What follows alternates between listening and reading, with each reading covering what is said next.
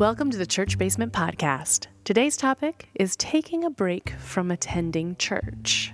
Grab yourself a cup of coffee or tea, strap on your running shoes, or pick up your knitting needles or crochet hook and join us. I'm Pastor Amanda Zenzalo, and I serve as the pastor at Central Lutheran Church in Northeast Portland, Oregon. And I'm Don Miller, a member here at Central and the producer of the podcast. And I'm also the reason the subject is at hand Yeah. because I'm looking at my teenage son who is in college, mm-hmm. Very much wanting to take a break. Mm-hmm. Which is absolutely and utterly fair to me because that's exactly what I did when I was his age. so I guess I'm looking for a little, it's okay as much as I'm looking for not necessarily guidance, but just a chance to chat about it. Yeah. So it comes mostly from the fact that I was raised Catholic and I was raised by someone who you very much went to church unless you were sick. And I can say now that yes, I probably faked more than once being sick so I could sleep in because early morning Sunday was hard. Yes. So, talk to me. What do you see? Do you see people coming every week? Is it vary by age? Where are we at these days and age? It varies. Okay. I mean, it's all over the place. It's certainly very, very common for children who have grown up in church homes that have attended church on a multiple times a month basis with their families. Uh huh. That in the Pacific Northwest, when they get out of those households and of their own volition, oftentimes their attendance massively drops off. Oh, yeah. Mine did dramatically. Right. And totally, completely normal. And you're saying, even, you know, from a Midwest perspective, Oh, quite yeah. some time ago, right? It's normal for kids once they get out of their home of origin, if their home of origin has been a church attending family, to drop off a little bit, at least in our denominations, right? In the Roman Catholic Church and Yep. the Lutheran Church, very, very normal. And it's not a bad thing Okay. right? I don't think it's a terrible thing. We oftentimes have confirmation, right? Confirmation comes around when the kids are a little bit young, but not terribly young, kind of in that middle school, early high school kind of range. And churches even have conversations about how do we make sure that it doesn't feel like a graduation so the kids graduate and don't have to do their faith anymore, right? And we're done now? We're done now because it's very normal for attendance to plummet after confirmation years because they've been expected to attend regularly during confirmation and those kinds of pieces. So, anytime you have someone that has done intensive religious work and then has the freedom to not be doing it, super normal to disappear. Okay. Totally normal and totally okay. Okay. That said, because I have one who's now going through confirmation, the other side of the coin is do you force your child? Is it a good thing to, you know, drag them along, for lack of a better term? Because there have been mornings it would have been so much easier just to let them sleep. Oh, totally. That's going to be a family by family choice. You know, I, I think that truly is up to the individual families. And there's a part that says they need to be showing up mm-hmm. because they need to be learning whether or not they want to say yes to this thing. I don't Right. regret any of the times I have brought my child to church. Yeah. For a great number of reasons. But if for nothing else, then you're getting cultural knowledge, right? Totally. Around Christmas and Easter and other biblical stories and characters. I have no problem with that whatsoever.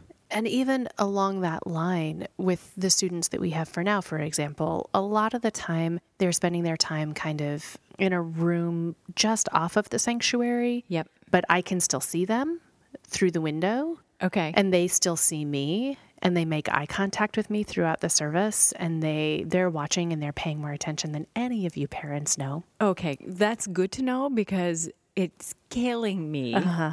to have her on site and not in a pew. not in a pew. Yeah no. They are just outside and they are laughing and they're joking and they're playing games but they can also hear and they can see in and they see me and they make eye contact with their pastor right? Like there's still interaction happening there while at the same time they have the security of their own peer group Sure. and building up these important relationships of peers wrestling with self identification with each other, which in these years, like genetically, is what we do, right? We differentiate ourselves from our parents and we start to self identify with our morals, our values, and the things that matter to us.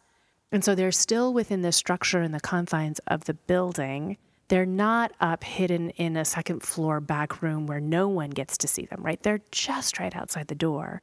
And then what's cool is that they're coming in and they're helping during the service. Like more often than not, these kids have been ushering for the offertory and they're coming in for communion, right? Mm-hmm. So they are very much checked in, just not in a way that their parents know, which is probably exactly what their middle school brains want. Makes perfect sense. right? And in the same way, I think that when kids go to college and when students go out on their own and they disengage from church, that doesn't necessarily mean they're disengaging from their faith. But they are learning how to engage in their faith in their own way and in their own choices.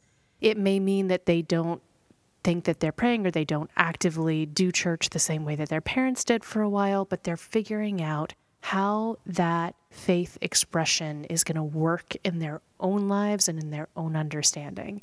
They may come back to church eventually, they may not, but their faith doesn't leave them. And most importantly, God never leaves them, Sure.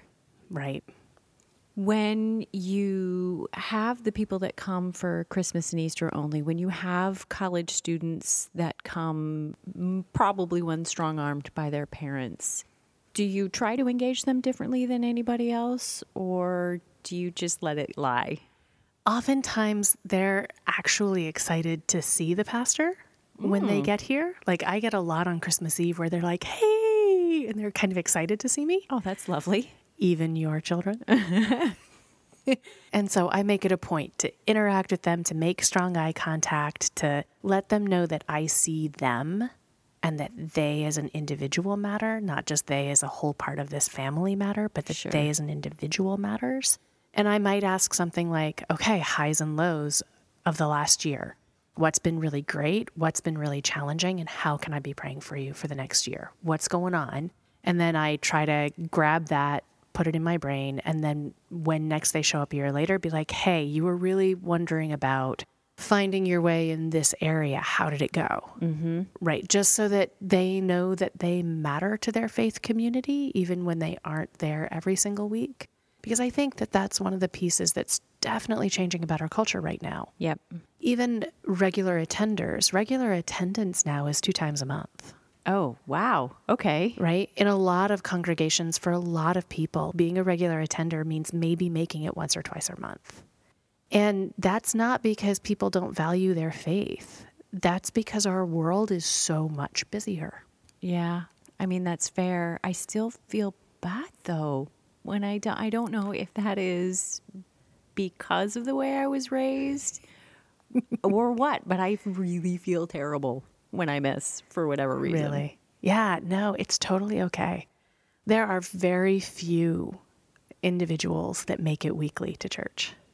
Now, I may see out of our membership, I may see everyone across the course of a month. Okay. with maybe 25 exceptions, 25 to 30 exceptions. But I will see now, our attendance is about the same every week. Okay. So what that says is It there are a evens few- out. It evens out. Like there are a few people who come weekly, and then there's like 30 that trade out with Sure. each other. Right? And that's okay. People show up when their hearts and their schedules and their ability allows. And there's nothing wrong with having a week where you're so exhausted you need to rest. Like, rest. God, Yeah. God wants you to get some rest. It's okay.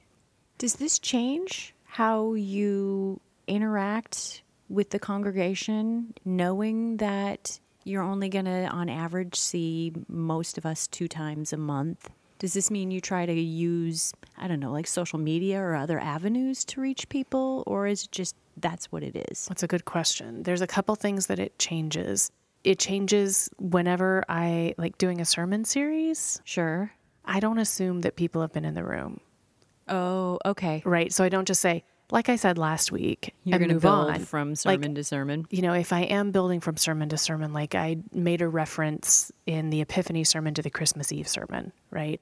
And I know that many of the people who were here at the Epiphany worship were traveling on Christmas Eve Sure. to visit with their family in other places. So I gave a snippet, I gave the heartbeat of what that information was that I'm referencing. So people who were there might have a, a grander picture, but the people who weren't there get the snippet. Because frankly, as a new Christian, I used to hate it when the pastor would say, Well, everyone knows the story of. Oh, it feels a little insider baseball. because I was the one who was like, No, I don't, Don't know it. know the story of David and Goliath. So, okay, there's a reference I don't know. Like, there's one more way I don't get to be a part of this. And so I try real hard to not do that, even week to week, Okay.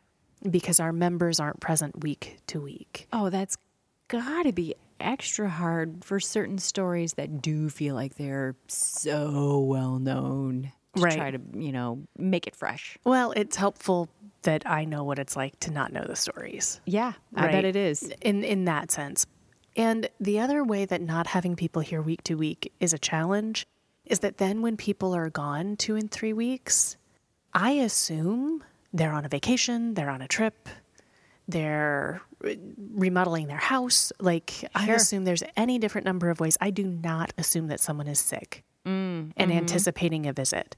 Because if regular attendance is once or twice a month, and it's been three weeks since I've seen you, that's about average Sure. between times when I might see someone. And so I might, it might not set a ringer off in my head. So and so has been gone this many weeks. And generationally, that makes a big difference. Okay. In some older generations, they anticipate that if they aren't there every week, that you're going to notice and you're going to follow up on them.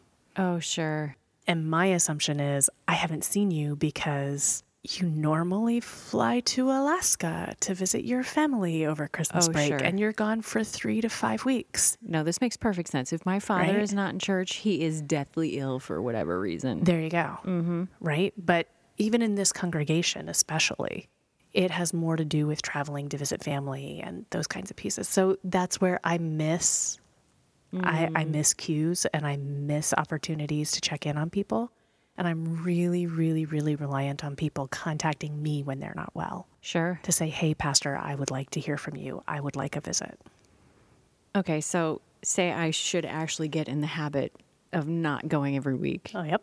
For those who are taking a break for whatever reason, at some point it seems like too much time has passed and it would be weird to go back. Yeah, a lot of people get that experience where they feel like it's been so long they can't mm-hmm. they can't walk back in the doors. How would you reassure somebody who is feeling this way? I mean, it's going to be different for each individual person, especially because that can play into family of origin stuff and that can play into all kinds of things that you don't know are being played into, Oh, right? sure. So, one thing that I do not do is, wow, who are you again?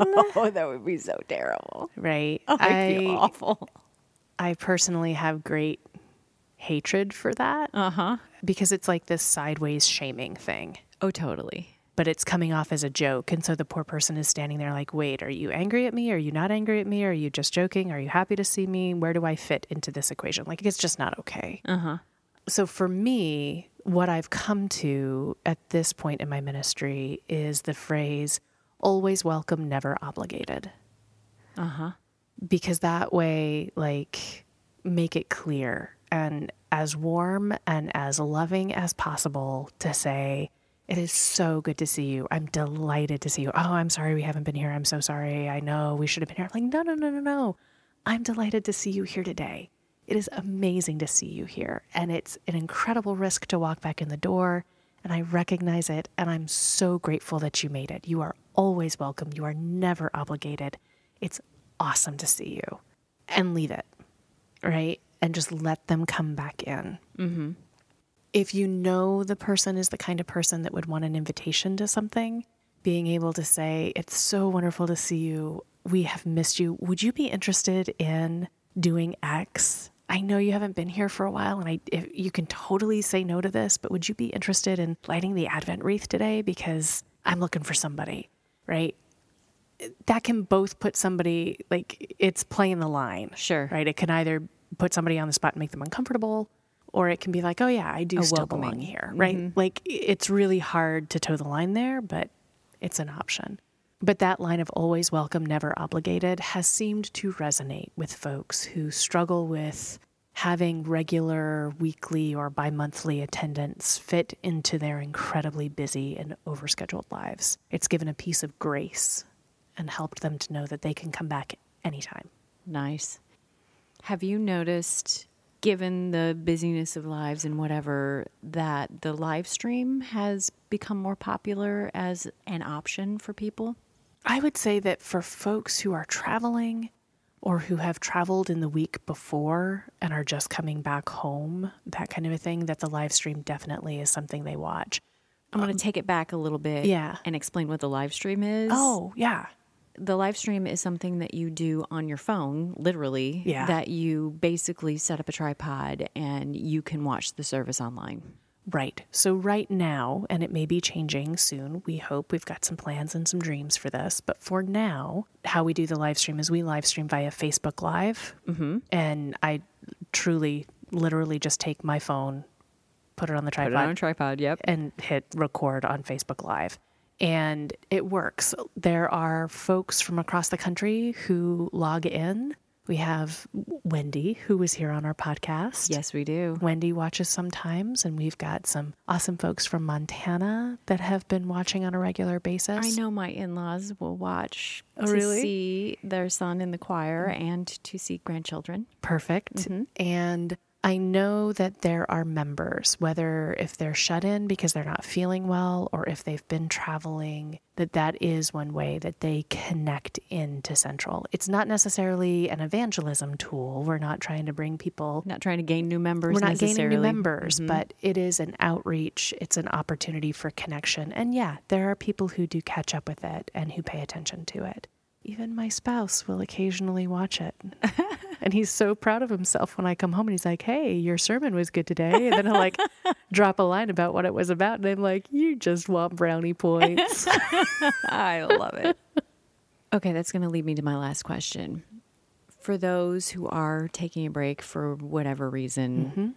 and are looking to get back, how do you go about overcoming that barrier and finding a place to go to?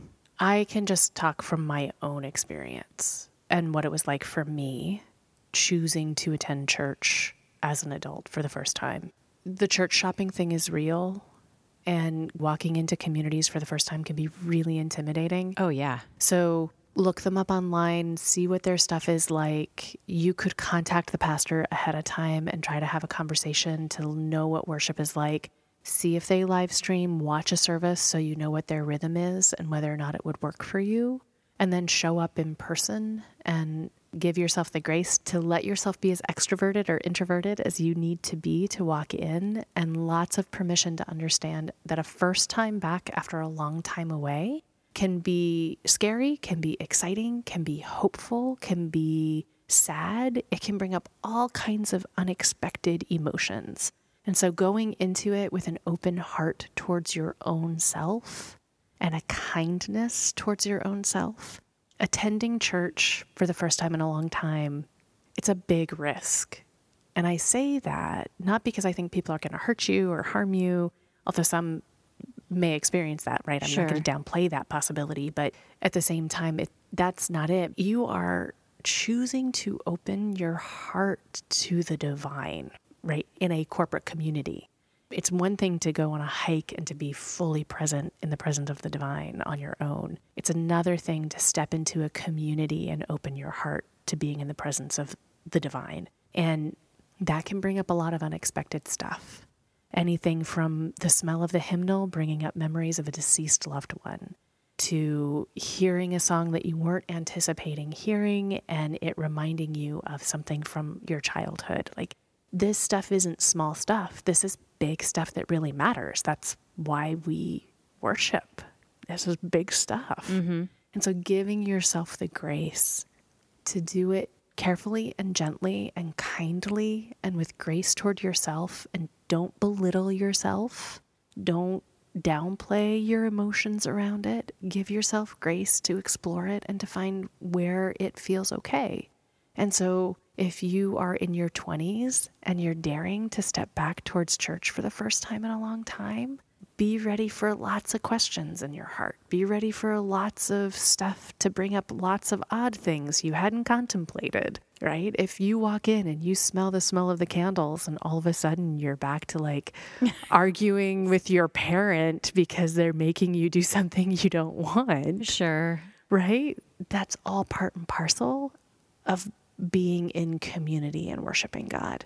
And trying to find ways to not just run from that, but to say, ah, yeah, this is part of it.